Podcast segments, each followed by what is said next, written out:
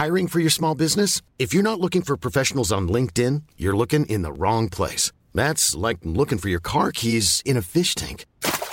LinkedIn helps you hire professionals you can't find anywhere else, even those who aren't actively searching for a new job but might be open to the perfect role. In a given month, over seventy percent of LinkedIn users don't even visit other leading job sites. So start looking in the right place. With LinkedIn, you can hire professionals like a professional. Post your free job on linkedin dot com slash people today.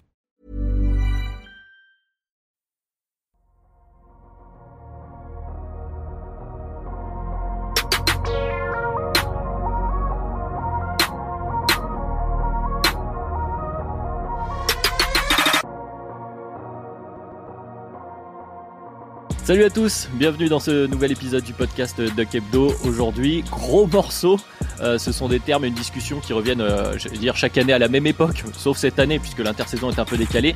Mais en tout cas, dans cette période autour de la draft, des transferts, des signatures de joueurs, de construction, de reconstruction d'équipes, c'est donc le grand débat sur les petits et les gros marchés.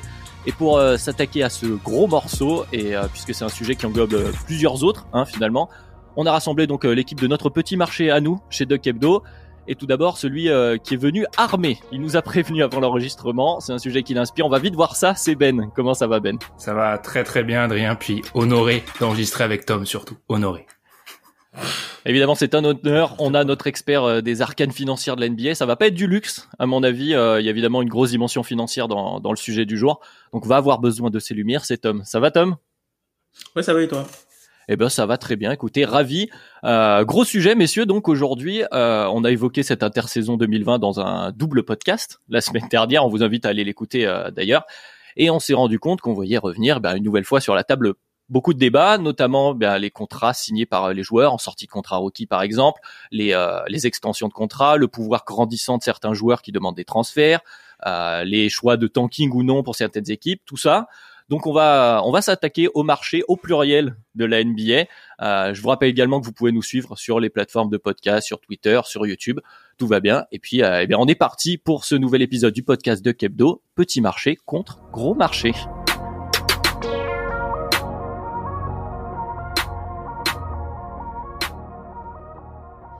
La guerre des marchés en N B A, donc c'est notre gros sujet du jour, euh, messieurs. J'ai beaucoup parlé dans cette introduction, donc on va rentrer euh, directement dans le vif du sujet.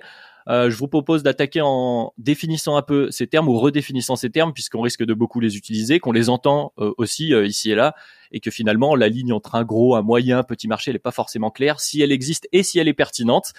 Euh, donc je vais commencer avec toi euh, Ben pour avoir une base. Euh, il y a plusieurs facteurs quand même qui sont généralement utilisés pour définir euh, ces tailles de marché. Par exemple chez euh, Forbes, euh, les équipes sont classées par valeur avec notamment bah, leur contrat avec la salle, les revenus générés, et cetera. Ailleurs on parle aussi euh, euh, du marché télévisuel sur le bassin de population des équipes.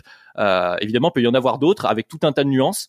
Donc euh, peut-être pas seulement des gros et des petits marchés. Euh, comment toi Ben, eh ben tu vois cette cette notion à N B A? Totalement, je pense que tu as donné le l'aspect central, c'est qu'en fait derrière un terme gros petit marché qui revient de façon totalement habituelle et qui est devenu qui sont devenus des termes habituels pour les fans N B A se cache en fait, enfin tu regardes les discussions sur Twitter, tu vois que tout le monde y met un peu ce qu'il veut dans le marché alors qu'en réalité, il y a une définition et pour les ligues américaines, tu l'as dit, on parle de marché médiatique, media market euh, et ça se base sur euh, une notion, c'est le D M A. Designated Market Area. Tom dit toujours que j'ai un accent australien, je vous laisserai juger. Est-ce que j'ai vraiment un accent australien? Euh, en fait, qui est fourni par l'entreprise euh, Nielsen, qui est une entreprise qui donne les audiences aux États-Unis, tout simplement.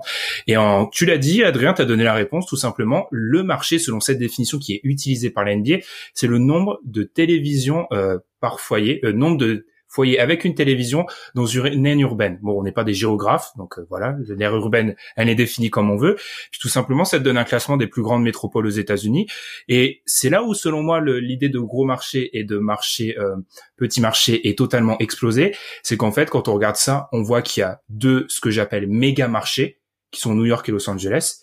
Et ensuite, il y a une ribambelle de, de, de d'autres marchés. Et peut-être que selon, c'est pour ça que je dis souvent, moi, avec un petit peu de provoque, il n'y a pas de gros et de petits marchés. Parce qu'en fait, il y a deux méga marchés. Et ensuite, ça se tient plus ou moins. On pourra rentrer là-dessus. J'utilise le mot méga. À, enfin, il y a une raison, je, je donnerai la parole à Tom ensuite, c'est parce qu'en fait, quand on regarde, alors c'est des définitions de l'ONU, l'ONU parle de méga cities, voilà, des méga villes, il y en a deux aux États-Unis seulement, c'est New York et Los Angeles, donc on est sur un autre ordre de grandeur, c'est pour ça que quand on te dit euh, petit marché, grand marché, si on te propose Dallas, Los Angeles et Memphis, tu peux pas mettre ces trois équipes, tu peux pas réunir deux équipes dans la même catégorie. C'est pas le même ordre de grandeur. C'est pour ça, déjà, de base, pour moi, on se base sur une mauvaise défi. Euh, on fait entrer dans le marché des choses qui sont plus grandes, on en parlera. Oui, donc il y a plusieurs, plusieurs catégories. On va peut-être pouvoir donner des sous-catégories euh, également. Euh, Tom, est-ce que toi, tu veux ajouter quelque chose à ces notions-là ? Je pense qu'il y a, et effectivement, enfin, vous avez totalement, vous avez bien défini euh, le, cadré le sujet. Je trouve qu'il y a, il y a quelque chose aussi euh, auquel on, enfin, quelque chose qu'on oublie généralement, c'est par exemple parler en fait à quel point le sport et le basket et la N B A est important dans le contexte du marché. Par exemple, Atlanta, qui est une grosse ville, le basket, les gens s'en moquent quasiment. Donc, donc certes, ça, certes, une grande ville au sens des États-Unis, donc ça peut être vu comme un gros marché entre guillemets, mais d'un point de vue basket, c'est pas le cas. Là, où, par exemple, pour euh, une équipe comme Toronto, c'est tout un pays qui est derrière, tu vois. Où là où le, on, on peut pas parler d'un, d'un marché simple au sens de la franchise de Toronto, sachant que cette équipe-là, elle représente un pays et tout le Canada. Donc, je pense que ce côté-là, c'est quelque chose qui est important dans la notion de marché et euh, quelque chose aussi euh, dont on parle pas forcément, c'est euh, le côté historique de l'équipe. Qu'est-ce enfin et moi je parlerai même pas de marché, je parlerai même de de franchise à l'intérieur d'un marché. Je, ouais, parlerai, bon. je parlerai plus de ça. Ouais, c'est c'est des notions qu'on retrouve notamment euh, que j'ai pu voir moi chez Bleacher Report qui parle donc ce que tu disais de market competition, donc la compétition sur le donc le bassin de population et le marché télévisuel avec les autres équipes de la ville notamment qui sont plus ou moins mmh. populaires selon mmh. les villes et comme tu disais la franchise N B A est pas forcément euh, l'équipe prioritaire. Il parle aussi de Team Heritage, donc c'est ce que tu disais, l'histoire de la franchise, évidemment, donc les titres, les playoffs, les années aussi passées euh, par cette équipe dans ce marché, puisque des fois les, les, les équipes changent de ville, euh, ça peut être aussi important. Et puis ils utilisent aussi ouais. des notions de fan support, donc de remplissage de la salle, et euh, ils ont un fan cost index aussi qui est assez intéressant sur le prix euh, moyen des, d'un, d'un ticket avec euh, euh, bière, soda, une casquette. Euh, et, Et, et une place de parking, voilà exactement. Donc, euh, ce qui est un point très intéressant dans le cas d'Atlanta, parce que Atlanta et je reparlerai. Moi, j'ai pas mal étudié le cas d'Atlanta. Atlanta est une une franchise qui historiquement sur les dernières années remplit plutôt mal sa salle, mais fait payer ses billets dans le la haute moyenne de la N B A en fait, ce qui est intéressant. Tu vois. Ouais, c'est des choix. Après, c'est des choix marketing. Et après, mmh, on peut rajouter euh, d'autres notions ailleurs parce que tu vois, tu parlais tout à l'heure, t'as, t'as cité une ville du Texas. Je sais plus laquelle, Dallas, je crois. Euh, Dallas. Donc on, on va, on va aussi après parler des, des taxations qui sont plus ou moins intéressantes euh, selon euh, les villes, donc qui peuvent jouer. Il euh, y a le cas particulier. Moi, il y a un cas particulier aussi, c'est Miami. Euh, qui est pas un ouais, énorme Miami. Marché à l'échelle de la population, mais qui a cette espèce de dimension euh, luxe, prestige, euh, au-delà du sportif. Donc là, ça mmh. fait tout un tas, un, tout un tas de catégories. Et je crois que toi, Ben, t'avais, t'as, t'as découpé en, en six catégories. Comment t'as un peu découpé ton... Alors, selon moi, on vous l'a dit, je, je suis venu armé. Moi, en fait, j'ai, j'ai créé des critères parce que pour moi, le marché est un critère parmi tant d'autres. Moi, en fait, pour classer les franchises, j'ai six critères pour ensuite déboucher sur des catégories. Alors, j'ai ce que j'appelle des critères qui vont être inamovibles, qui bougent très peu. Le marché, alors celui-là on l'a déjà expliqué, il y a le ce que j'appelle le cadre de vie, météo, taxes, réputation de la ville. Par exemple, Détroit n'est plus n'a pas la même réputation en dix-neuf cent soixante-dix qu'en deux mille vingt. C'est des choses qui bougent très peu. Il y a aussi, Tom l'a dit, histoire de la franchise et son environnement sportif. Ce qu'il y a d'autres franchises de sport U S, c'est ce qui permet par exemple de faire baisser un peu les Clippers face aux Lakers. Quelle est l'histoire de cette franchise, et cetera. Ça, c'est ce que j'appelle mes trois critères qui sont pratiquement inamovibles. Le marché va pas changer sur dix ans. Il peut marcher, il peut changer sur cent ans. Donc ces trois, on a ces trois premiers ces critères-là. On a trois autres critères qui eux sont plus sportifs. Le propriétaire, capacité à dépenser, stabilité, et cetera. Très important. S O Houston. On voit que c'est c'est vraiment important. C'est très important. Ensuite, on a le front office, expérience, capacité à attirer des jeunes joueurs, politique aussi, parce que il y a un truc, moi, pour moi, il y a, un, y a un grand, une grande mésentente sur ce débat. Euh, t'as beau être les Lakers, si t'es en pleine phase de reconstruction, tu seras moins euh, sexy que d'autres franchises qui sont en train de chasser le titre, en fait. On l'a vu, la Marcus Aldridge deux mille quinze. Passons. Et enfin, ouais. ce que j'appelle valeur de l'effectif. Je dis pas qualité, je dis valeur, parce que c'est sur le terrain, mais aussi de façon spéculative.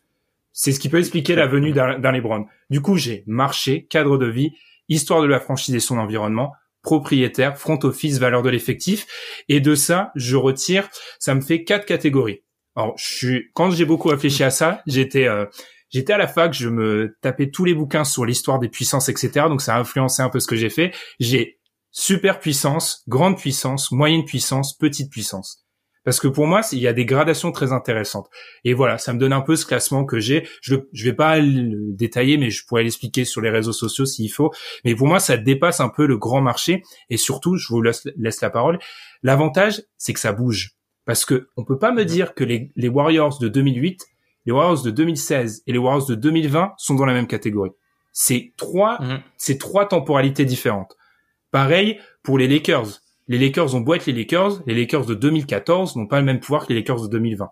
Donc voilà, j'aime bien le fait que ça bouge, tout simplement. Ouais, juste, juste avant de te laisser euh, rebondir, euh, Tom, du coup, Ben, j'imagine que pour faire la, la, la différence avec ce qu'on disait avant et les énormes marchés, New York, par exemple, n'est pas forcément dans ton tiers le plus haut, là, du coup. Totalement, parce que du coup, alors New York, il y a eu deux, trois franchises pour lesquelles je galère toujours à les placer. Je pense à Milwaukee. Forcément. Milwaukee, c'est extrêmement difficile parce que c'est un, c'est, d'un point de vue... marché, c'est-à-dire euh, marché télévisuel, c'est petit, mais ils ont un propriétaire qui dépense, ils ont un gros effectif, ils ont un front office. Bon, bah, ça se discute après ce qu'on a vu cet été, mais voilà. Mmh. Euh, New York, par exemple, moi, à l'heure actuelle, c'est une moyenne puissance avec des attributs de grand, de super puissance. Si New York est, ça, est bien ouais. géré, ils sont incroyables. Le problème, c'est ça qu'ils sont mal gérés. Ouais. Donc, voilà. Et je, je donnerai juste la parole. Moi, pour moi, ce débat revient parce que les États-Unis... Voilà, je, je souvenez-vous de vos cours de terminale, euh, hyperpuissance, États-Unis quatre-vingt-onze. Pour moi, on parle de ça actuellement parce que les Lakers, toutes les planètes sont alignées. C'est le grand marché, la quali- le cas de vie est incroyable. C'est probablement la franchise la plus glamour. Le propriétaire est prêt à dépenser. Le front office a montré qu'il, qu'il voulait gagner le titre et ils ont LeBron James et Anthony Davis. Ils sont au-dessus de la mêlée. Mais par contre, qu'on n'aille pas me dire que New York à l'heure actuelle est plus attractive que nous, Miami, c'est faux. Ah, après, ils ont une histoire aussi pour, pour te relancer. Tom, je vais te poser une question. Est-ce que finalement, plutôt que parler là de, de marché, est-ce qu'on parlerait pas d'attrait d'une franchise à un moment M finalement? Mm-hmm. Clairement, on parle, on parle de ça. Enfin, il y a Gilbert Arenas qui, dans l'un de, dans l'un de ses podcasts, euh, le No Chill podcast, qui expliquait euh, tout ce qui, que, en fait, quand un joueur signe, par exemple, dans une franchise, c'est pas que le joueur qui signe, c'est l'homme qu'il est et la famille qu'il a aussi. Donc il y a tout le dispositif qui va avec, qui va faire, qui va pouvoir influencer sa décision d'aller dans un marché entre guillemets ou un autre. Après, tu as d'autres choses simplement pour ajouter à ce que Ben a dit. Je pense qu'il y a une notion de connexion avec la ville aussi qui est importante. Mm. À New York, je suis désolé. Brooklyn, je, je, je suis désolé. Tu vois, enfin même et si on prend l'exemple des Clippers à Los Angeles. Et t'as envie de jouer aux Lakers. Tu vois, même, même, même quand tu vois à l'époque de Lob City où les Clippers, c'était une équipe qui était potentiellement titrable avec euh, Blake Griffin, puisqu'il y avait, il y avait une grosse vague hein, à l'époque. Hein. C'était mm. euh, Lob City, hein, les Lakers, ils étaient un peu en dedans. Les gens ne juraient que par les Lakers, même s'ils étaient dans une en difficulté. Donc il y a aussi, il y a, il y a, il y a, il y a aussi la, l'histoire de la, la, le côté connexion avec la ville. Et ça, c'est hyper important. D'ailleurs. Euh, Mitch Kupchak qui a signé le contrat euh, des Wards récemment, qui lui du coup euh, il, il parlait en, en deux mille dix-huit, il avait une interview dans, dans ce qu'on appelle Open Court, donc c'est euh, un, un, un setup d'E S P N en fait où, qui réunit plusieurs G M et en fait il explique que lui en fait il voit euh, la, entre guillemets une, une légère différence parce qu'il a été euh, G M des Lakers, il est aussi G M des Hornets.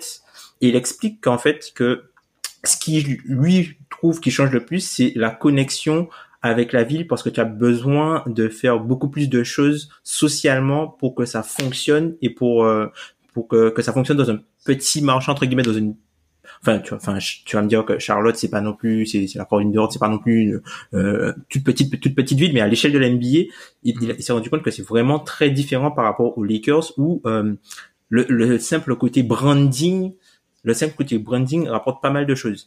Et là aussi, euh, quelque chose qui est, qui est intéressant, c'est que tu peux voir que euh, on, quand on parle de certains marchés, il y a, y a des choses... Moi, je trouve que, par exemple, aujourd'hui, hein, les Knicks, c'est un marché pour les joueurs qui est trop gros.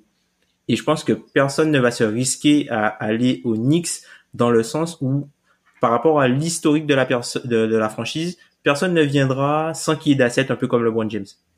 Mais ouais. Est-ce que Tom, quelqu'un vient déjà de base, et Adrien aussi, Adrien, tu n'es pas que présentateur, est-ce que quelqu'un vient dans une... C'est, c'est pour ça, moi, je, je suis d'accord, par exemple, Charlotte, dans ma catégorie, moi, c'est petite puissance à l'heure actuelle, enfin, ils ont beaucoup ouais. de trucs contre eux. Euh, mais moi, ce que je, je... selon moi, en fait, là où le désavantage, il est total, c'est entre ce que je vais dire les superpuissances, qui, pour moi, se résument juste à New York, Los Angeles, qui ont trop d'attrait, en fait, et euh, aux petits qui sont, allez, Charlotte, Memphis, O K C, New Orleans, et cetera. Bref, je peux pas vous faire la liste. Euh, le truc, c'est qu'en fait, de base, pour tout le monde, à part pour ces quatre grands-là qui ont des exceptions, on l'a vu l'année dernière, euh, attirer une, fran- une superstar, de base, c'est très difficile, et tu le fais rarement en free agency s'il y a rien de base, en fait. Donc, est-ce que c'est pas non plus le, le proprio et New York, les Knicks qui sont, et moi, honnêtement, en faisant ce classement-là, je me suis dit, je suis fan des Knicks, c'est encore plus démoralisant de voir que t'as tout ce pouvoir-là et que t'en, t'en tires rien à l'heure actuelle. Ouais, bah, justement, je pense qu'on a à peu près défini les termes de, sur lesquels on, on va discuter maintenant. Il y a toutes ces implications, tu disais. Donc, je pense qu'on peut commencer, euh, notamment par cette histoire de signature à la free agency, en se focalisant. Là, on parle beaucoup de stars, mais dans un premier temps, je trouve que ça illustre pas mal. Et effectivement, New York, il y a, comme tu disais, tous ces facteurs sur le front office, sur la compétitivité sportive et sur l'héritage dont tu parlais, Tom, sur les dix, vingt, vingt-cinq dernières années, c'est très compliqué à New York et forcément ça joue et ça, et, et, ça, et ça met une grosse pression pour un joueur. Voilà, ouais. Tu t'évoquais euh, New Jersey, euh, Kevin Durant est finalement à New York entre guillemets, mais il est à, il a choisi New Jersey parce que le costume est peut-être Brooklyn, un peu trop grand. Ah Brooklyn, pardon. Oui, c'est vrai qu'ils ont déménagé, j'étais au Nets. Euh, ah, je suis revenu aussi dans le passé, moi aussi j'étais il y a, il y a vingt ans. La dernière oui, fois les Knicks c'était bon, ouais. Donc il a choisi Brooklyn peut-être parce que le costume était trop grand, mais après il y a cet attachement à la ville aussi, je pense que c'est important. Alors c'était il y a quelques années, mais quand Carmelo Anthony demande son transfert à New York, après les résultats c'est autre chose, mais quand Carmelo Anthony décide d'aller à New York, c'est parce qu'il est de New York et que lui il veut euh, comment dire relever ce défi-là. Ouais, ouais, exact. Ça, c'est, exactement. Ça c'est un rebond. Je te laisse la parole, Tom, mais ça c'est un rebond très intéressant, c'est qu'en fait, euh, alors c'est un peu le comment dire, c'est pas ricoché, mais vu que euh, New York et Los Angeles sont les, des, mé- euh, des méga-cities, pour reprendre cette, e- cette expression-là, la plupart des joueurs de basket viennent de là. Euh, quand Kawhi ouais. Leonard va aux Clippers, on dit pas « Waouh, il a choisi les Clippers ».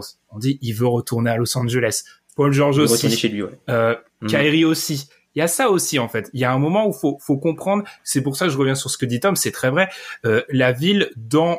C'est, souvent, c'est la franchise dans le marché. C'est pas la, c'est pas la franchise premier, le marché après. Parce que les Clippers, en soi, ils ont rien fait pour, euh, même s'ils se sont remis avec le front office, et cetera, ils ont pas l'historique pour attirer deux gros joueurs comme ça. Ouais, surtout que, enfin, les Clippers, c'est, c'est, faut pas oublier l'histoire récente et l'affaire Sterling, hein. Mm. Faut pas oublier l'affaire Sterling, hein. C'est quelque chose, euh, l'affaire Sterling, ce qui s'est passé avec euh, le côté euh, Clippers d'Arrel et tout ça. C'est pas, ce sont, sont des choses qui, qui restent, hein. Ce sont des choses qui restent et, euh, enfin, c'est, c'est des choses qu'il faut pas oublier, qui ont, ont je pense, hein, qui ont joué euh, contre les Clippers, hein, puisque les Clippers ont longtemps été vus comme une franchise entre guillemets de la loose, hein. Ah bah, malgré qu'ils soient, hein. malgré qu'ils soient à Los Angeles. C'est, c'est ça. C'est, c'est ouais, pour ça. Sûr. C'est pour ça, Adrien, je suis désolé de trop parler. Non, mais, mais je, je t'en prie, euh, t'es, t'es chaud, t'es armé, vas-y, vas-y. c'est, c'est pour ça, vraiment, pour moi, faut s'éloigner. Le marché, c'est quelque chose, c'est un élément de quelque chose de plus grand.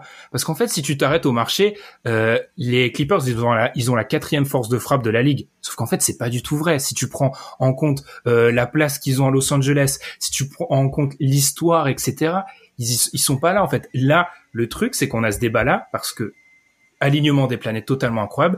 Les deux franchises des deux plus gros marchés de la, de la ligue, donc les, les deux franchises de L A et les deux franchises de New York, ont eu du cap et la possibilité d'attirer des gros joueurs au même moment. Donc là, branle-bas de combat, ah là là, catastrophe.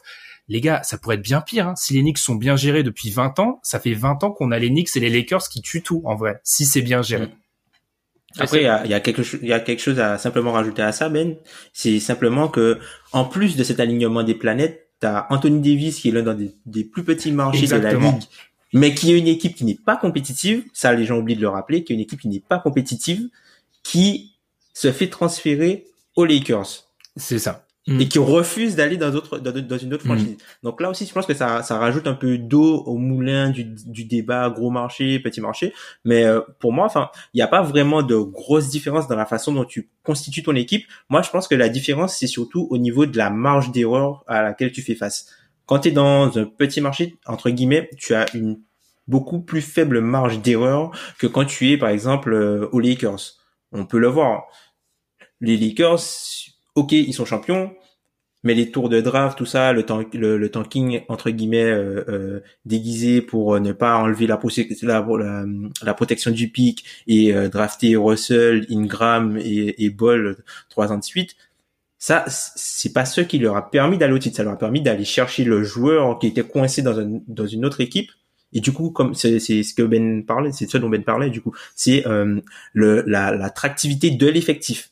l'attractivité de l'effectif et euh, la valeur perçue de cet effectif-là, qui a permis euh, cet enclenchement-là. Et on parle aussi de ça par rapport à la situation de Giannis, qui est lui à Milwaukee, et on voit qu'il y a que pas mal de franchises lui font des yeux doux, et globalement, les franchises qui lui font des yeux doux sont dans des, entre guillemets, plus gros marchés que dans celui où il est aujourd'hui. Ouais, je pense que il y a, ce que tu as bien illustré, c'est qu'il y a, il y a plusieurs points de vue sur euh, ces petits gros marchés. On a beaucoup parlé du point de vue de, de la star qui rejoindrait du franchise player, de, appelez-le comme vous voulez, donc euh, de Giannis, de LeBron qui lui décide de faire un petit ou un gros marché, c'est un peu un, un cas à part. Et eux, ils ont plusieurs critères. On a parlé donc du prestige, du retour à la maison, euh, du rôle éventuellement. Tu vois, t'évoquais Kyrie tout à l'heure, Ben, euh, Kyrie qui a donc gagné avec LeBron, puis qui ensuite qui a voulu partir dans un premier temps pour redevenir euh, l'alpha dog, comme on dit, donc le, le joueur majeur. Puis il y a aussi rejoindre les copains. On sait que c'est quelque chose qui se fait beaucoup euh, mmh. euh, dernièrement. C'est plus ou moins critiqué, mais c'est des choses qui arrivent. Euh, il y a l'histoire de prestige personnel sur sa carrière. C'est le cas pour LeBron notamment, parce que quand il rentre à Cleveland, euh, ce choix-là, c'est de rentrer à la maison, mais ceci de gagner chez lui.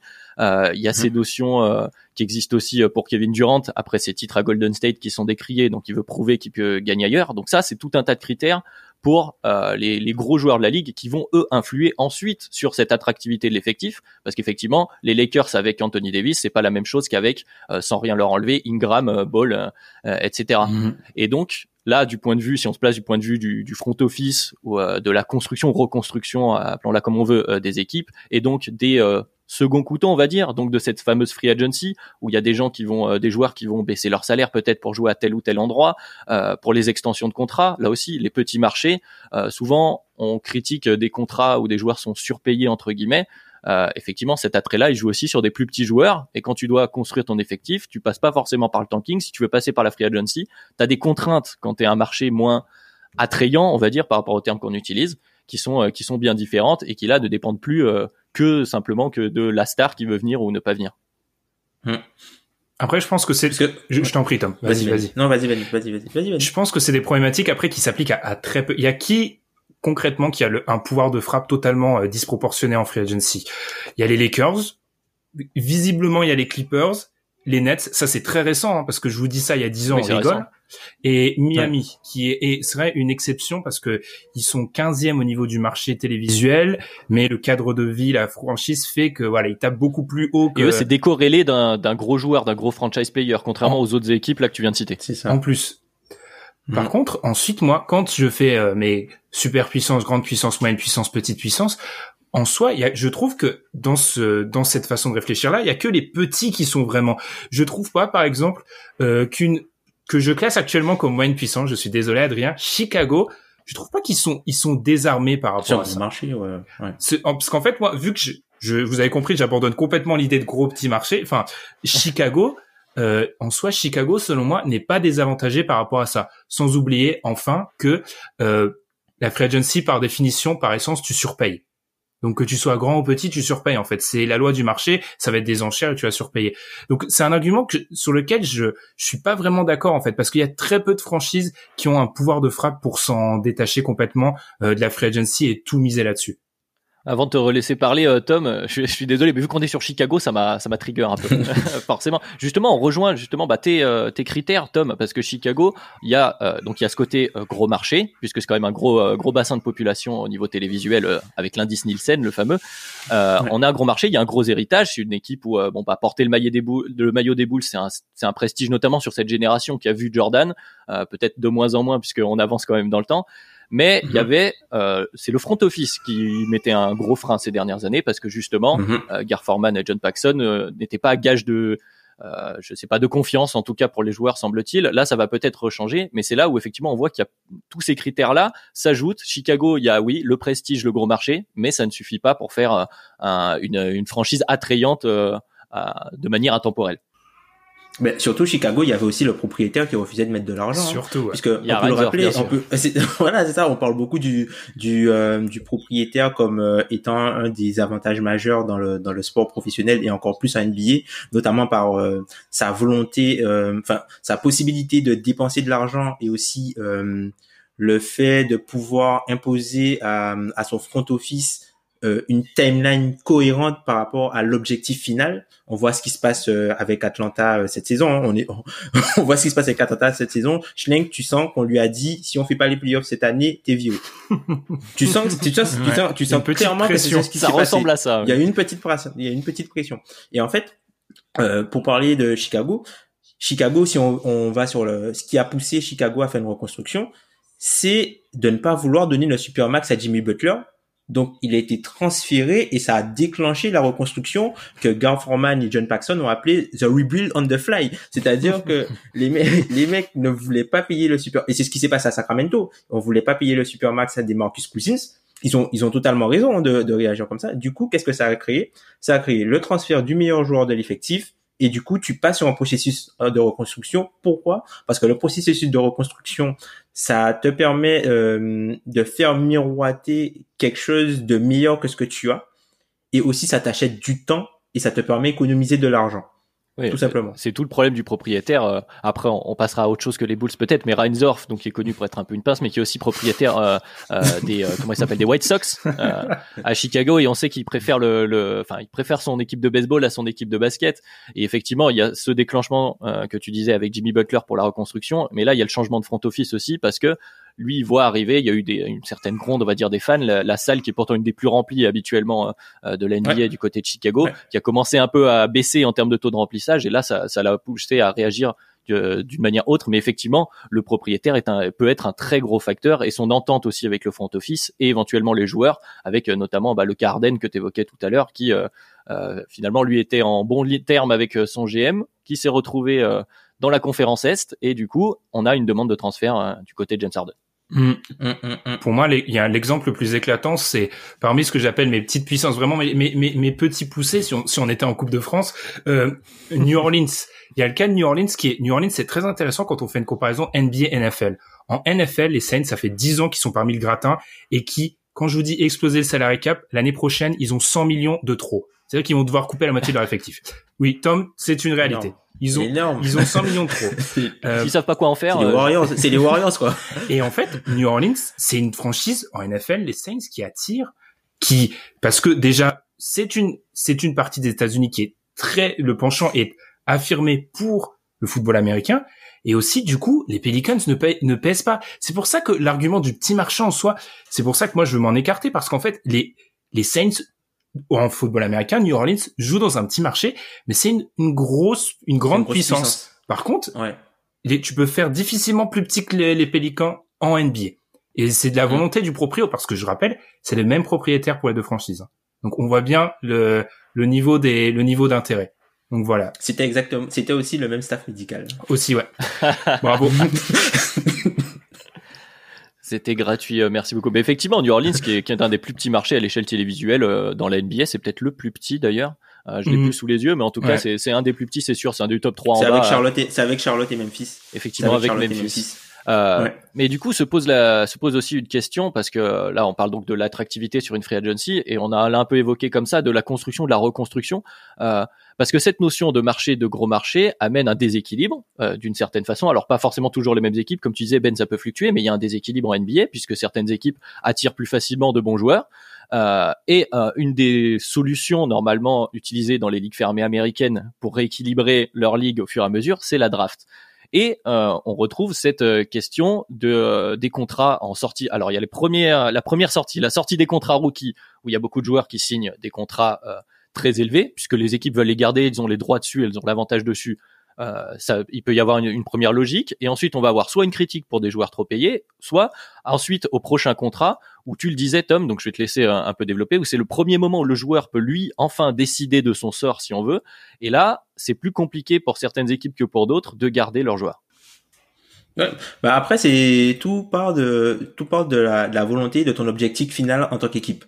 Toutes les franchises, il faut s'enlever de la tête que toutes les franchises Faut s'enlever de la tête que toutes les franchises jouent le titre et que toutes les franchises veulent jouer le titre.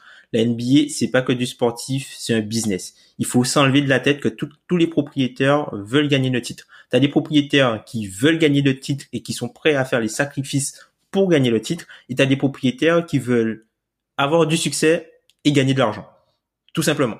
Et ça, et ça, c'est, c'est, c'est pas la même logique que tu dois, que tu dois avoir, sachant que quand tu prends, par exemple, euh, aujourd'hui, pour gagner le titre, il y a quelque chose qui est récurrent. Il faut que tu aies un joueur qui ait déjà été M V P au moment où tu gagnes le titre, et il te faut un top cinq joueur de la, de la ligue, hormis les Pistons. Quand tu reprends toutes les équipes titrées, mmh. à part les, t- les Pistons de deux mille quatre, toutes les équipes ont soit un joueur qui a été déjà M V P, soit un, ils ont un top cinq N B A. Aujourd'hui, si tu veux un top cinq N B A, t'as trois, t'as trois moyens. T'as la draft, t'as par trade, t'as la free agency. Le problème, c'est que pour faire des transferts pour ce type de joueurs-là, il faut des assets. Donc, il faut pouvoir en générer. Le deuxième problème, c'est que tu récupères rarement, enfin, t'as très rarement un top cinq N B A sur le marché. Comme Ben, comme Ben, t'as très rarement un top cinq N B A sur le marché. Donc, qu'est-ce qui reste? C'est la draft. Et du coup, c'est pour ça qu'on on assiste, je pense, à, tu vois, une ruée, le tanking, et tout, tout ces, on, on assiste à une ruée, voilà, une ruée vraiment pour maximiser tes chances à la, à la loterie, pour récupérer le talent sur lequel tu auras le plus, le, la main le plus longtemps possible. Parce que comme tu l'expliquais, quand tu as aujourd'hui un rookie qui arrive dans ta franchise, donc tu as le rookie scale, qui est le contrat que tu signes quand tu es un premier tour de draft. Donc du coup, tu as euh, quatre ans entre guillemets au rookie scale avec des des options d'équipe, mais généralement les options sont activées, et après tu as le moment où tu arrives à la quatrième année de ton contrat. Soit tu peux prendre une euh, tu peux refuser une prolongation et prendre ta qualifying offer pour être libre. Ça, c'est quelque chose qui arrive très rarement. On l'a vu, le dernier cas qu'on a vu, c'est Greg Monroe qui avait refusé la, la qualifying offer à, à Détroit, puisque on lui avait ramené Josh Smith, il y avait André Drummond, et époque. Du coup il a décidé de partir, voilà. On embrasse, il a décidé de il a décidé de partir à, de partir à Milwaukee en tant qu'agent libre. Ou sinon, tu vas te retrouver à signer une prolongation de contrat de quatre ou cinq ans, ça dépend des options. Et, mais, et, ou sinon, on peut te permettre, du coup, de rentrer, tu vas te permettre peut-être de rentrer sur le marché un petit peu plus tôt et d'avoir une option et d'avoir ta liberté, entre guillemets, un peu plus tôt. Et c'est là, en fait, c'est au moment du second contrat, c'est la première fois que le joueur peut décider de lui-même et que le joueur est libre, vu que le contrat, euh, enfin, et il est euh, dans son prime. Et c'est pour ça que quand des, des, des, des grosses stars d'effectifs partent, ça fait énormément de mal, puisque les, les joueurs qui partent, ils sont dans leur prime, mais c'est la toute première fois qu'ils ont le choix de faire ce qu'ils veulent, en fait. Mmh. Donc, il y a une notion un peu... Euh... Enfin voilà, souvent c'est reproché de pas être loyal, et cetera. Mais la question, c'est est-ce que euh, ces histoires de supermax avec l'équipe qui t'a drafté, est-ce que c'est suffisant pour toi, Ben, pour rééquilibrer euh, euh, ces équipes à ce moment-là? Parce qu'au moment où les joueurs ils font ce choix, justement, que tu disais, leur première liberté, euh, Tom, généralement vont là, à ce moment-là, va rentrer en compte euh, bah, ce que tu disais, la famille, l'attachement à une ville, une zone. Après, ils sont là depuis longtemps, donc des fois ça peut suffire, ça peut aider. Mais il y a aussi peut-être rentrer chez soi, la compétitivité, peut-être euh, maximiser aussi... Euh, parce qu'il y a différentes durées de contrat, et cetera. Euh, il y a plein de notions. Est-ce que, est-ce que les solutions sont suffisantes pour essayer de rééquilibrer au mieux, en tout cas, euh, la Ligue ? Le problème, c'est qu'on a, à chaque fois qu'on la Ligue essaye de mettre quelque chose en place, ça lui retourne comme un boomerang dans la tête, supermax, et cetera. En fait, dès qu'il y a un grand chamboulement, on essaye de mettre quelque chose en place, et le problème, c'est que ça ne répond pas, en fait. Parce que selon moi, euh, je reprends, oui, oui, je vais vous harceler avec ma, ma typologie, euh, souvent, le problème vient souvent quand le mec part de ce que j'appelle vraiment la petite puissance, le tout bas, vers le haut. C'est là où se pose le problème. Quand il part de Charlotte, euh, quand le mec part d'O K C, quand le mec part de New Orleans, là, ce vrai se pose le problème. Parce qu'en fait, on est sur des franchises où, oui, il faut une certaine... Je pense qu'il faut garder une certaine compétitivité par rapport au marché, même si ça, ça, ça, ça se discute. Euh, par contre, moi, c'est là où, là où je suis moyennement d'accord par rapport à ça, c'est que euh, on a un exemple d'une franchise... Ça fait bien vingt et quelques années qu'ils font tout le temps les playoffs, et ils ont perdu leur superstar il y a peu de temps, c'est Indiana. Et Indiana prouve qu'en fait, tu peux toujours continuer à rester compétitif. Alors, pas gagner de titre, rester compétitif, faire les playoffs euh, avec, en perdant ta superstar. Donc, mon problème, c'est que qu'est-ce que tu peux mettre en place comme mécanisme pour les forcer? Tu fais des contrats plus longs? Euh, non, enfin les joueurs, de, les joueurs vont demander leur trade de toute façon. Si tu mets des contrats plus longs, ils vont demander leur trade. Donc, selon, selon moi, en fait, il n'y a pas de solution. Il faut juste... Euh, il faut juste, bah, c'est, en fait, il faut arrêter de se voiler la face et croire que la N B A est par essence égalitaire. Non, parce qu'en fait, quand t'as une franchise à Charlotte et une à Los Angeles, non, bah, ça sera pas, ça sera pas égalitaire. Après, je reviendrai juste sur Tom. Tu parlais de l'exception de Détroit, des, des milieux des années deux mille.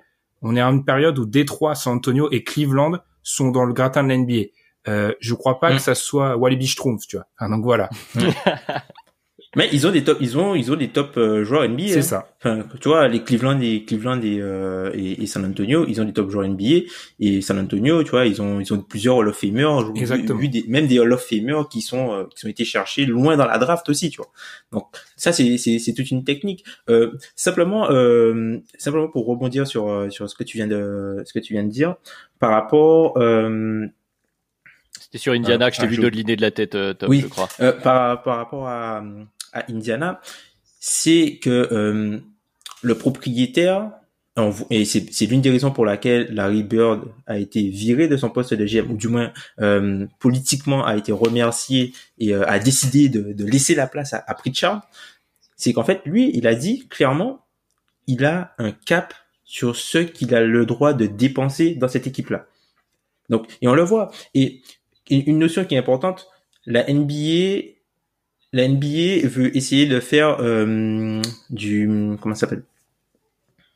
Ah, on ne sait pas où tu veux en venir. Oui, ça va être compliqué oui, de, oui, de, ça, de, ça de trouver le mot ouais. vocabulaire. Juste pour, en laissant Tom réfléchir, du coup, si je peux juste ouais. répondre, c'est qu'en fait, selon moi, ces équipes qui sont des marchés moyens, je pense à Indiana, euh, j'ai, j'ai mis aussi par exemple Portland, j'ai mis Utah même là-dedans. En fait, elles ont des possibilités de pas reconstruire parce que en fait, leur situation font qu'au niveau de la salle, et cetera, il y a un fort attachement euh, de la région à eux. Donc en fait, ils ont pas de problème. Là où Cleveland, on a vu que en trois saisons, ils sont passés de cent pour cent de remplissage de leur salle à quatre-vingt-dix-neuf, l'année dernière quatre-vingt-onze. Si ça continue comme ça, ils seront une des salles les moins remplies.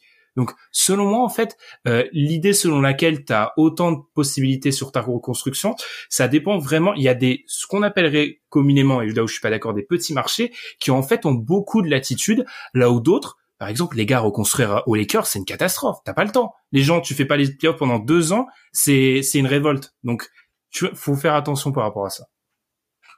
Ouais, les, a- les attentes sont pas les mêmes, et puis il y a l'attachement, il y a l'objectif, euh, comme disait Tom, c'est-à-dire qu'il y a certaines équipes aussi à Indiana, euh, si, comme tu le dis, tu, tu peux te contenter, si tu fais les playoffs chaque année, que t'es à peu près compétitif, finalement t'es pas si mécontent que ça, à un moment donné, sur un malentendu, tu vas peut-être pouvoir atteindre les finales de conf, et là tu seras très content, voire un peu plus, euh, on leur souhaite en tout cas, mais et tu seras très content, mais si euh, pendant quelques temps tu fais pas les playoffs, c'est pas gravissime, alors que quand t'es euh, les Lakers, comme tu disais, ou peut-être Boston, enfin en tout cas les équipes historiques, Euh, hormis New York donc maintenant euh, c'est plus compliqué euh, si tu passes beaucoup d'années euh, de disette entre guillemets, mais euh, quand vous avez évoqué les, les Spurs aussi, il y a un sujet intéressant, c'est parce que dans cet attrait là on a beaucoup parlé de la notion financière pour les joueurs et des choix, donc euh, souvent le choix est fait de, de quand même de, de prendre l'argent, on va dire un maximum, de sécuriser euh, dès, dès qu'ils peuvent, et ça peut se comprendre tout à fait, mais euh, quand les Spurs ont eu une forme de domination, on va dire pendant une quinzaine, vingtaine d'années, et avec leurs trois Hall of Famers, les fameux, il y a aussi ces gars qui décident, alors pour différentes raisons, certes c'est un petit marché,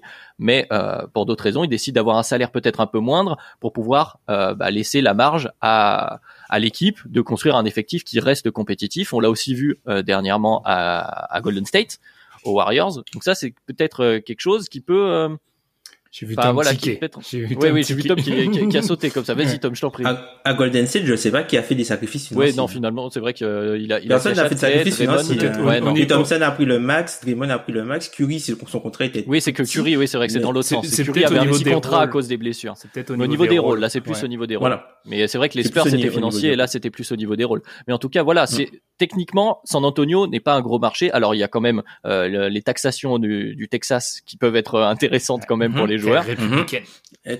Voilà, mais euh, mais d'un, d'un côté euh, audience T V et euh, et euh, comment dire, je sais pas, prestige, San Antonio à ce moment-là, c'était pas non plus extraordinaire.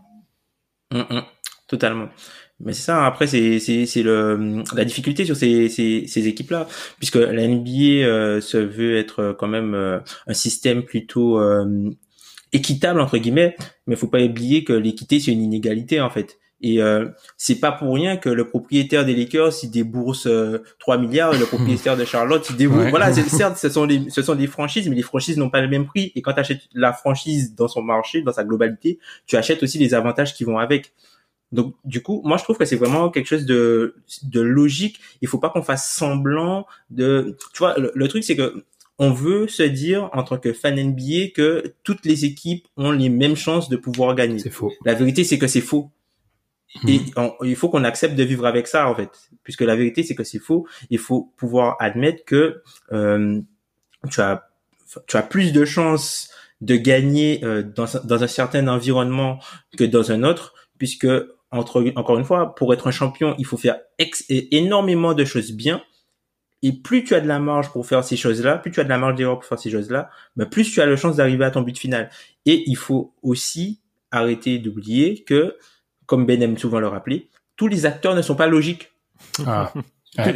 il faut arrêter, il faut, faut pas oublier que tous les acteurs ne sont pas logiques, et la raison pour laquelle une équipe va vouloir reconstruire ou pour laquelle une équipe va signer un joueur beaucoup plus haut que sa valeur sur le marché est différente de laquelle, pour, par exemple, pour laquelle un joueur peut refuser un contrat peut-être à dix millions pour signer au minimum autre part. Il y a plein de paramètres, l'agent, et cetera. Plus de paramètres. On, on a voilà, des exemples, ça. En fait. On a des exemples récents qui montrent que, euh, K C P, enfin, on dit, on donne souvent cet exemple, qui refuse une extension à Détroit parce que, enfin, bref. Il y a beaucoup d'exemples. Et c'est là où moi, selon moi, je veux, je veux vraiment m'éloigner de cette notion de marché. C'est qu'en fait, je trouve que le marché est juste une composante de tout, en fait, qui amène le choix du joueur. Il y a, il y a beaucoup de composantes. Et donc, euh, le, oui, sur ce, sur ce, sur ce point-là, il y a des inégalités qui vont toujours exister. Los Angeles restera Los Angeles. Par contre, euh, que Charlotte n'aille pas sortir cette excuse-là, quand euh, ça fait dix ans que tu as des choix de draft pas forcément inspirés, quand tu payes, mm-hmm. surpayes Gordon Hayward, et cetera. Là, c'est pas le marché. Il y a aussi des notions de front office.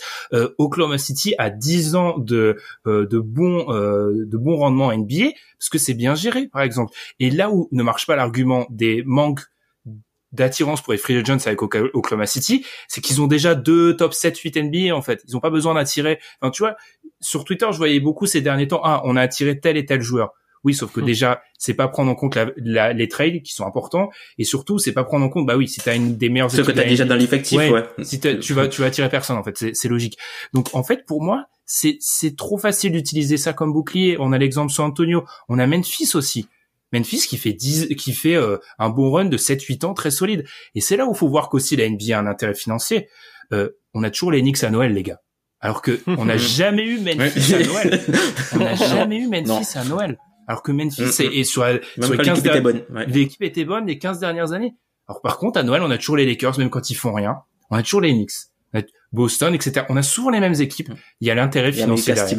Voilà. Oui, mmh. parce que cette inégalité, c'est une vérité statistique finalement, ce que vous évoquez de, depuis tout à l'heure. Si on prend, parce que quand même, ça fait quelques années que la N B A euh, euh, est une compétition, euh, elle existe, voilà. Et effectivement, c'est, ça, ça ne peut pas être un hasard sur cet échantillon. Alors, il n'est pas énorme non plus, mais quand même, on le voit bien qu'il y a des équipes avec énormément de titres. Et ensuite, on a des exceptions, comme tu disais. C'est pas une fatalité non plus. C'est-à-dire qu'effectivement, quand t'es un petit marché, t'as peut-être des désavantages, mais il va y avoir un titre par-ci par-là pour des euh, des plus petites équipes euh, comme Cleveland il y a, il y a quelques années, où effectivement il faut une certaine conjoncture, forcément forcément il faut que tu aies euh, des choses qui, qui aillent dans ton sens, que les que les planètes s'alignent, mais ça, ça ne peut pas être euh, ce n'est pas une fatalité non plus. Euh, statistiquement, ça se voit euh, sur l'ensemble de, de de l'histoire de la N B A.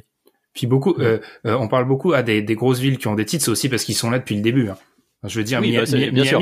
Miami, quand il y a cette équipe, c'est plus simple de gagner que quand il y en a trente. Les gars, comparez ah, Boston, les, euh... ouais, comparez les titres de Miami et New York et comparez le temps euh, de, de, de passer en N B A, en fait. Hein. Le ratio, il est, ah, il est terrible pour les Knicks quand tu calcules. clairement, mm. clairement, clairement. Ouais, ça, un, peu ça, comme, ça... un peu comme les clips, un peu comme les, les, les Celtics, hein, les, les fans des Celtics. T'en as, la plupart des fans des Celtics, ils ont vu quoi, peut-être un, deux titres. Mm, c'est ça. Euh, oui, et... sur le sur l'ensemble, oui. Et, et dans ce temps-là, Miami en a gagné plusieurs, San Antonio en a gagné plusieurs, euh, voilà quoi. Enfin, O K C a fait une finale N B A, enfin, euh, Détroit a gagné un titre, enfin, tu vois, il se passait des trucs en fait. Ben donc, là, donc pour moi, en fait, c'est c'est c'est une partie. De, je me répète, hein, c'est une partie de l'équation, mais on ne peut pas s'en servir comme bouclier en fait. Le le surtout dans une dans une N B A où je trouve quand même que globalement les front office sont plus en plus fort. Enfin, il est, euh, c'est fini l'époque des, des mecs en tongs. Hein. Enfin, voilà, on, il y a quand même, il y a quand même une montée de gamme. Et ben, je trouve que là, du coup, c'est là où, comme Tom, tu parlais avec les Bucks, ça joue sur des détails.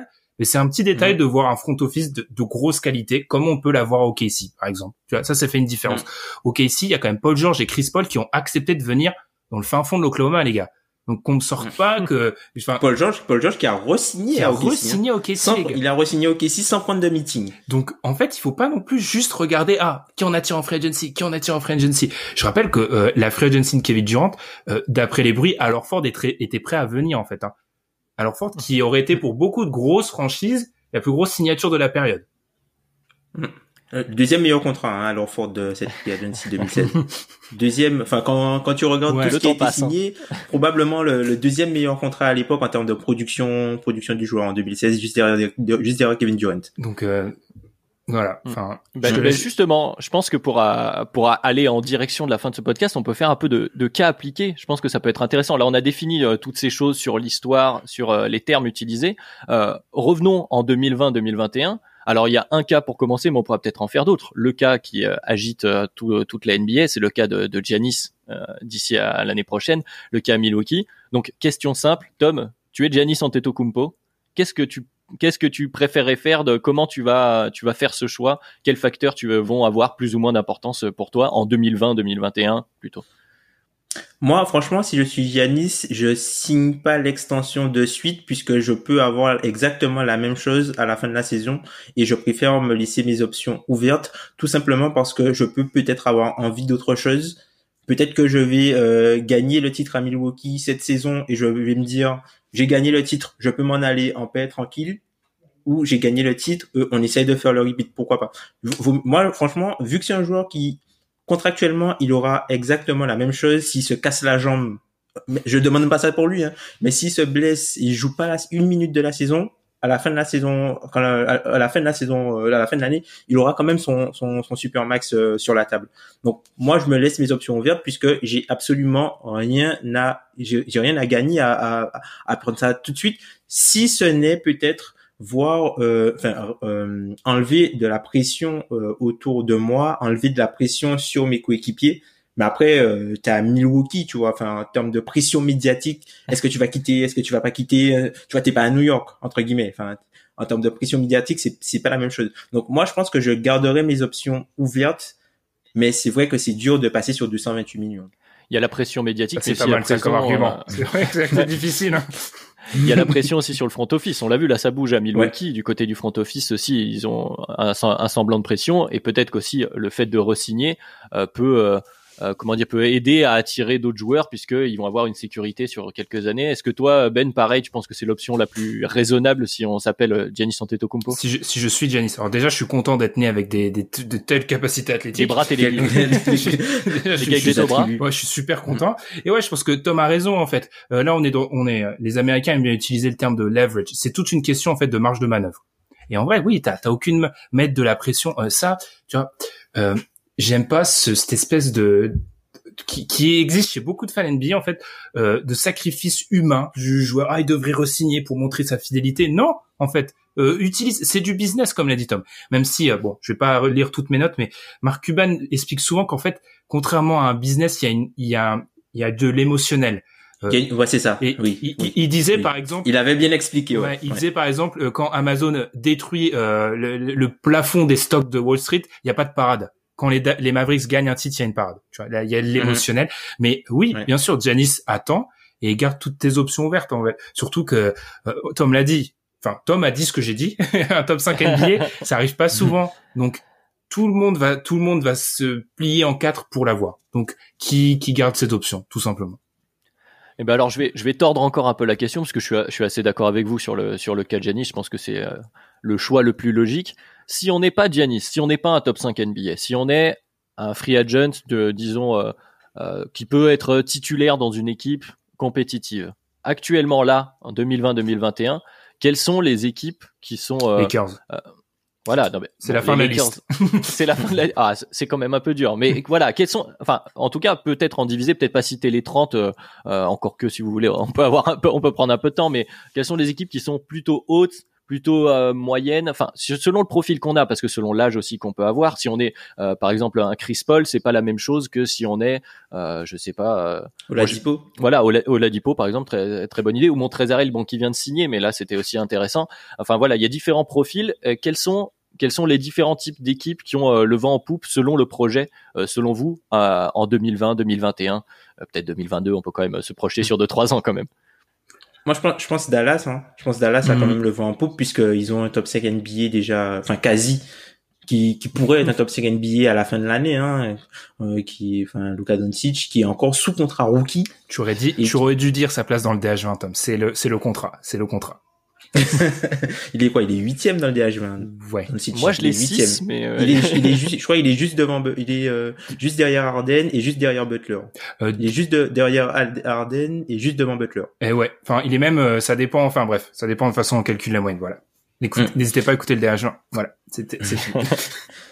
Et bah du coup, t'as, t'as Luka Doncic qui est déjà en poste, t'as Kristaps Porzingis qui est aussi déjà en poste. Et euh, je pense que euh, la façon dont Rick Carlisle joue, si par exemple tu es un petit, quand tu vois ce que Rick Carlisle a pu faire avec des gars comme Seth Curry, des gars comme Barea, des gars comme Trey Burke, des gars comme, enfin, euh, enfin, et j'en passe, hein, euh, tous les tous les, les petits entre guillemets qui ont été euh, à Dallas, il a su les magnifier. Donc si tu es un joueur comme euh, Victor Oladipo, ça peut être bien d'aller moi euh, à Dallas. Si Dallas, mais, mais Dallas est plus préoccupé par Giannis. Miami aussi, ça peut être euh, quelque chose euh, d'intéressant, même si moi je trouve que le côté euh, hit culture, c'est pas fait pour tout le monde et tout le monde n'a pas sa place dans ça. Et là où certains joueurs vont euh, totalement briller, totalement apprécier euh, c'est, c'est le côté culture et, et, et le côté euh, vraiment euh, ancrage Miami, fort équipe. Il y a certains joueurs, euh, ils veulent pas se réveiller à six heures du matin pour, euh,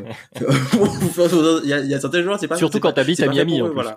Voilà, c'est ça. Il y a, il y a certains joueurs, c'est, il y a certains joueurs, c'est pas fait pour eux, ce, ce, ce style-là, tu vois.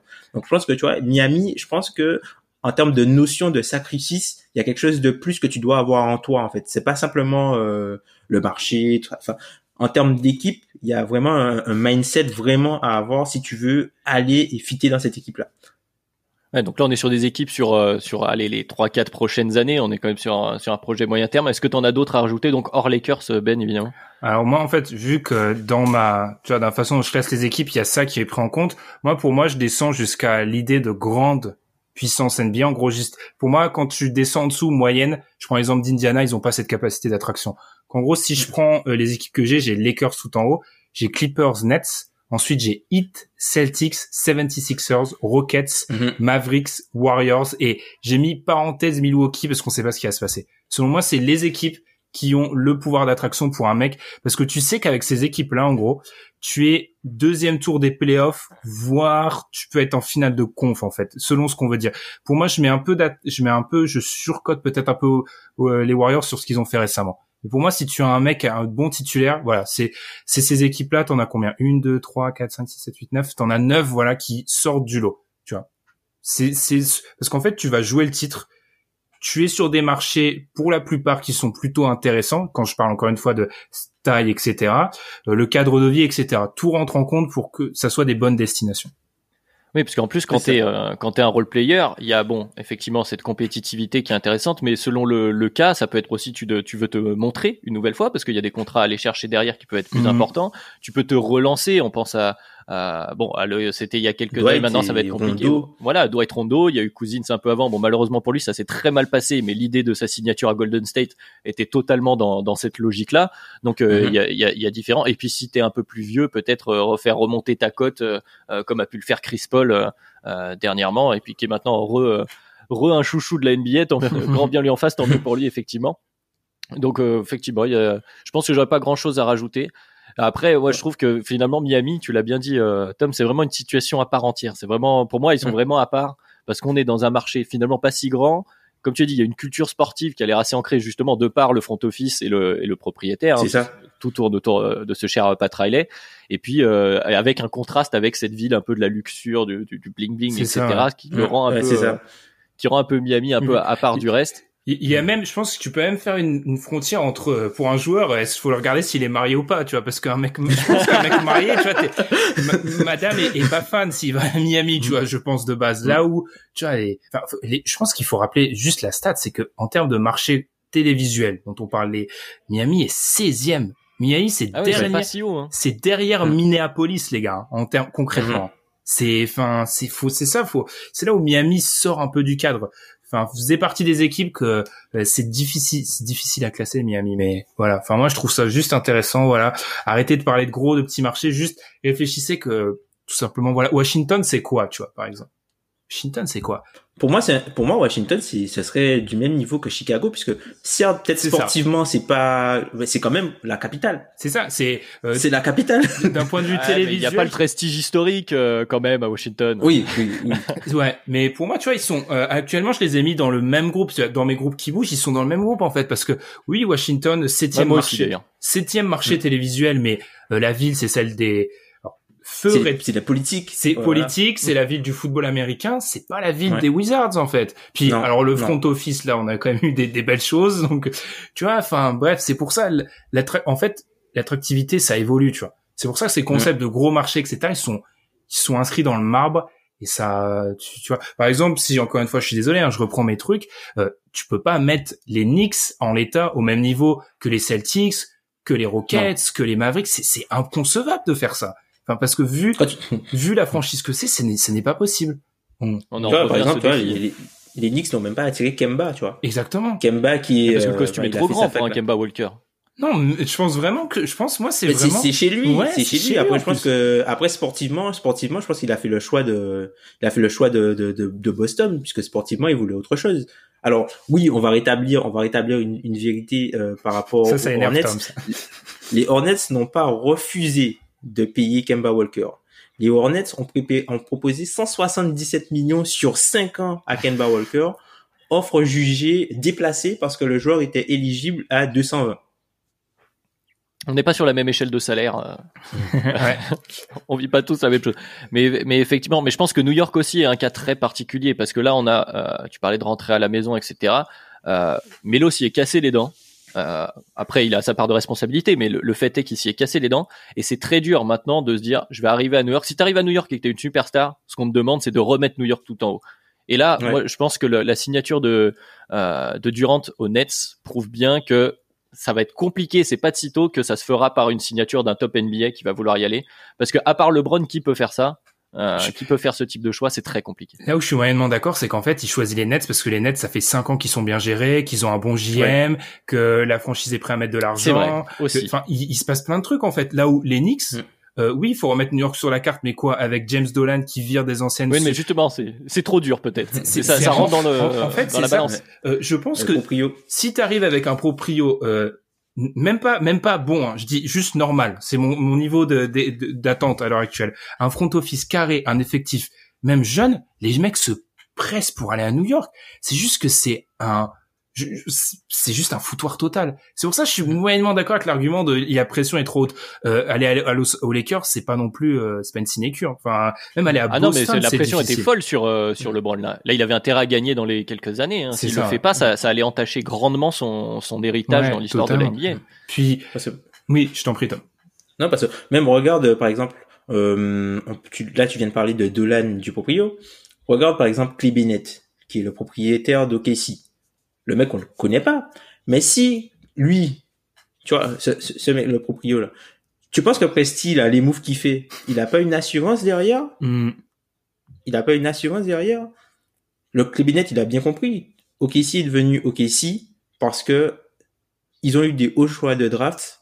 Presti, qui est l'homme au pouvoir, a fait les bons choix au, mo- au bon moment pour drafter les joueurs. Bon, après, il y a eu le transfert d'Arden à Inanna. Mais chose aussi qu'on oublie, certes, il y a eu...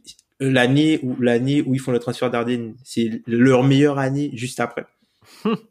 Que, comme Ben l'a, l'a rappelé lorsqu'il a fait son, son classement des, des plus grosses puissances, c'est leur meilleure année juste après. C'est juste que euh, Pat Beverly pète le, le genou de Westbrook et ils se font sortir. Mais c'est, c'était probablement la meilleure équipe de Casey euh, statistiquement, entre guillemets, sur la saison régulière.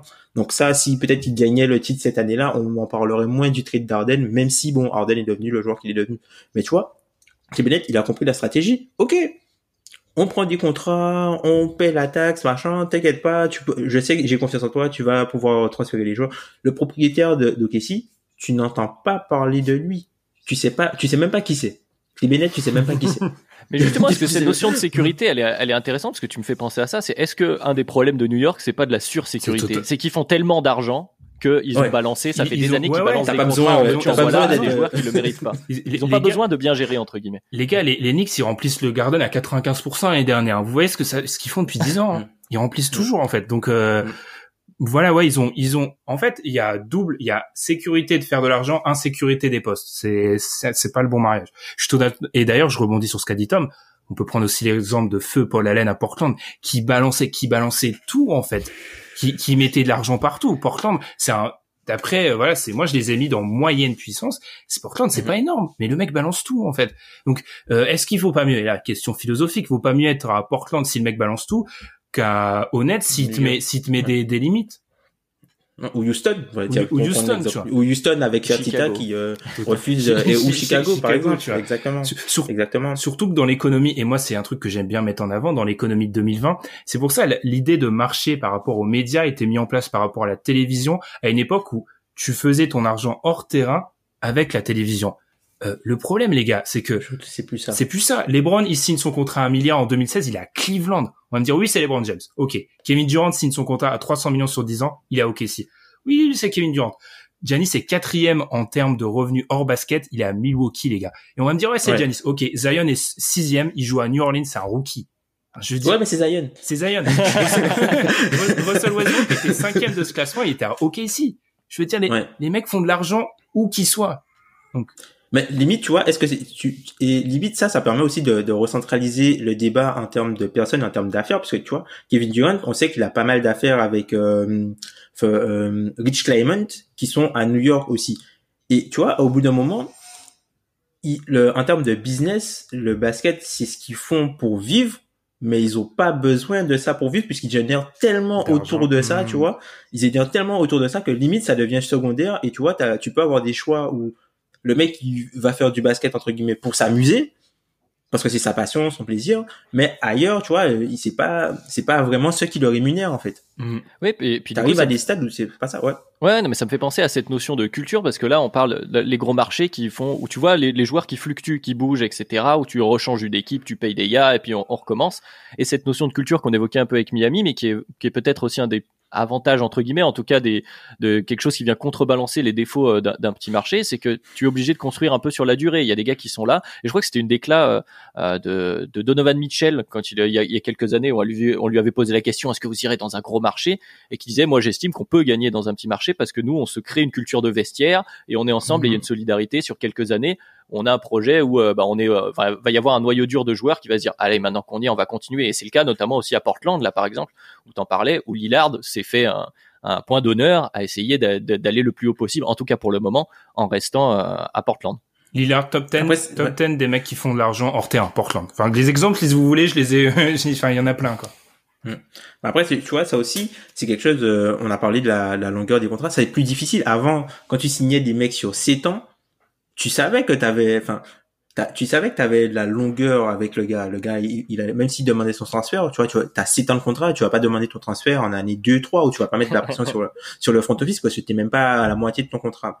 Là où aujourd'hui, les propriétaires ont voulu, pour se préserver d'eux-mêmes, des contrats plus courts, mais du coup, les contrats plus courts, le, le, ça, ça, ça a été déjoué contre eux, puisque les contrats, les contrats sont plus courts, les joueurs gagnent plus, et du coup, ils ont plus, le, ils, ils ont plus, ils peuvent plus facilement euh, quitter la franchise. Et t'as une d'ailleurs. pression sur ton, voilà, et t'as, t'as, t'as une pression plus rapide sur ton organisation pour pouvoir faire des moves. Puisque là, on va voir les prochains tests là, avec Karl Anthony Towns et, et, et Devin Booker.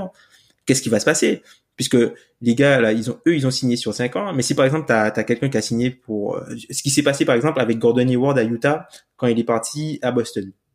Gordon Hayward à Utah, Utah n'a, n'a, a, lui a demandé de, de une, lui a demandé de, de d'aller chercher un contrat ailleurs au lieu de lui proposer une, pro, une prolongation de cinq ans directement à sa sortie de contrat rookie.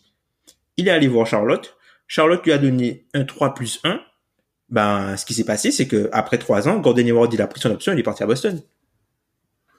Après, on sait, c'était un risque. Je pense qu'il y a quand même des franchises où c'est, je répète, euh, Utah a le temps en fait. Utah a le temps. Je trouve qu'il y a des franchises qui ont...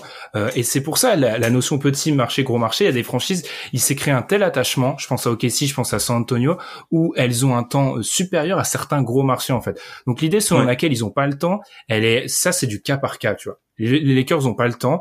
Je pense que Indiana a le temps. Tu vois, il y a, y a des franchises, voilà, c'est ça vient du proprio, et cetera. Enfin bref, il y a, y a beaucoup de points qui font que non, en fait, abandonner gros marché, petit marché. Le, de, le dernier exemple pour moi qui prouve qu'il y a plein de paramètres. Euh, Denver, pour moi, c'est po- potentiellement une des meilleures reconstructions de ces dernières années. Enfin, ils sont partis de fin de mélo à on est en finale de conf, on est une grosse franchise.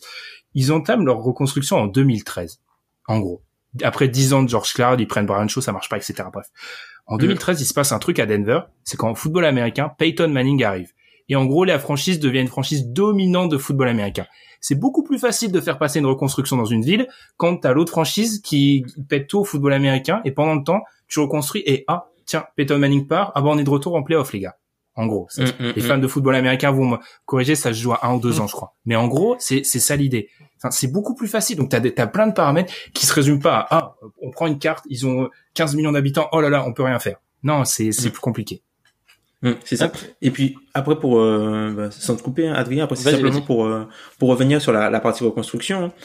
Il y a aussi un idéal des fans qui veulent que la reconstruction se fasse avec des joueurs. T'as l'impression que t'es dans Football Manager et tu dois gagner la Ligue des Champions avec que des joueurs formés au club.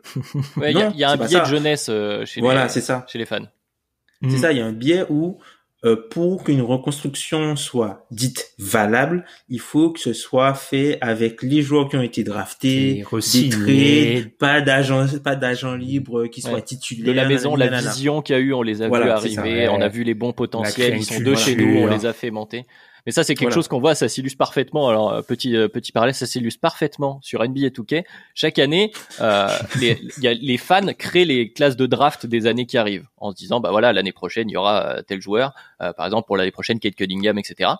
Et ben chaque année, le potentiel des joueurs sont toujours très élevés parce que les mecs sont tellement euh, fans, ont envie d'avoir que ce gars-là, il va exploser. Qu'au bout de, si tu fais plusieurs saisons dans N B A deux K en téléchargeant les classes de draft faites par les fans, bah c'est toujours les rookies des quelques années qui vont devenir les meilleurs joueurs. Toujours, ouais, à chaque ça fois. C'est, c'est, je pense qu'on, je, je m'impose pas à présentateur, mais il y a un truc pour finir, je pense que c'est le point super important. C'est John Odiger qu'on cite souvent, qui travaille pour The Athletic, euh, qui était un ancien de Memphis, qui disait, il euh, y a, il y a, dans un de ses articles, il y a une phrase qui passe souvent dans les front office N B A. You are either selling championship or selling hope. Soit tu vends un titre, soit tu vends de l'espoir. Voilà, c'est ça. Mmh, c'est ça, simplement. Exactement. Ouais. Bah très bien, bah c'est parfait. Voilà, tu t'imposes pas, mais tu imposes une conclusion parfaite. C'est bien parce qu'il fallait qu'on arrive au bout. On a beaucoup parlé, mais c'est vrai que c'est un sujet euh, euh, qui englobait pas mal d'autres. Euh, c'est une discussion qui pourrait euh, continuer encore un bon moment, j'imagine. D'ailleurs, euh, donc merci à tous nos auditeurs d'être euh, restés jusqu'au bout. Ouais. Euh, n'hésitez pas à continuer la discussion avec nous également, pourquoi Sur pas YouTube. Euh, ça me fait bien plaisir. Notamment, j'y arrive, bien sûr. On va se retrouver très vite. On est disponible donc en podcast sur toutes les plateformes, vous le savez maintenant. On est sur Twitter arobase duck hebdo. Et maintenant euh, sur YouTube également avec euh, des petits bonus euh, pour euh, nos spectateurs. On espère d'ailleurs que les spectateurs euh, visagistes seront un peu euh, tolérants puisqu'on n'a pas notre euh, notre é- notre égérie visuelle, notre égérie visuelle Alan qui est pas là juste euh, pour lui rendre un, pour lui pour lui souhaiter un bon rétablissement quand même s'il a eu un petit souci cette semaine, rien de grave, euh, rassurez-vous. Mais euh, mais on pense à lui et donc eh ben eh bien pour les prochains épisodes, on va on va devoir probablement rentrer dans le vif de, du sujet de cette saison quand même euh, qu'elle qui nous attend en, en fin décembre. Et ben bah, d'ici là, et ben bah, merci à tout le monde. On vous souhaite une excellente semaine à tous et merci, merci à vous à les gars. Toi, merci Salut. à toi. Salut.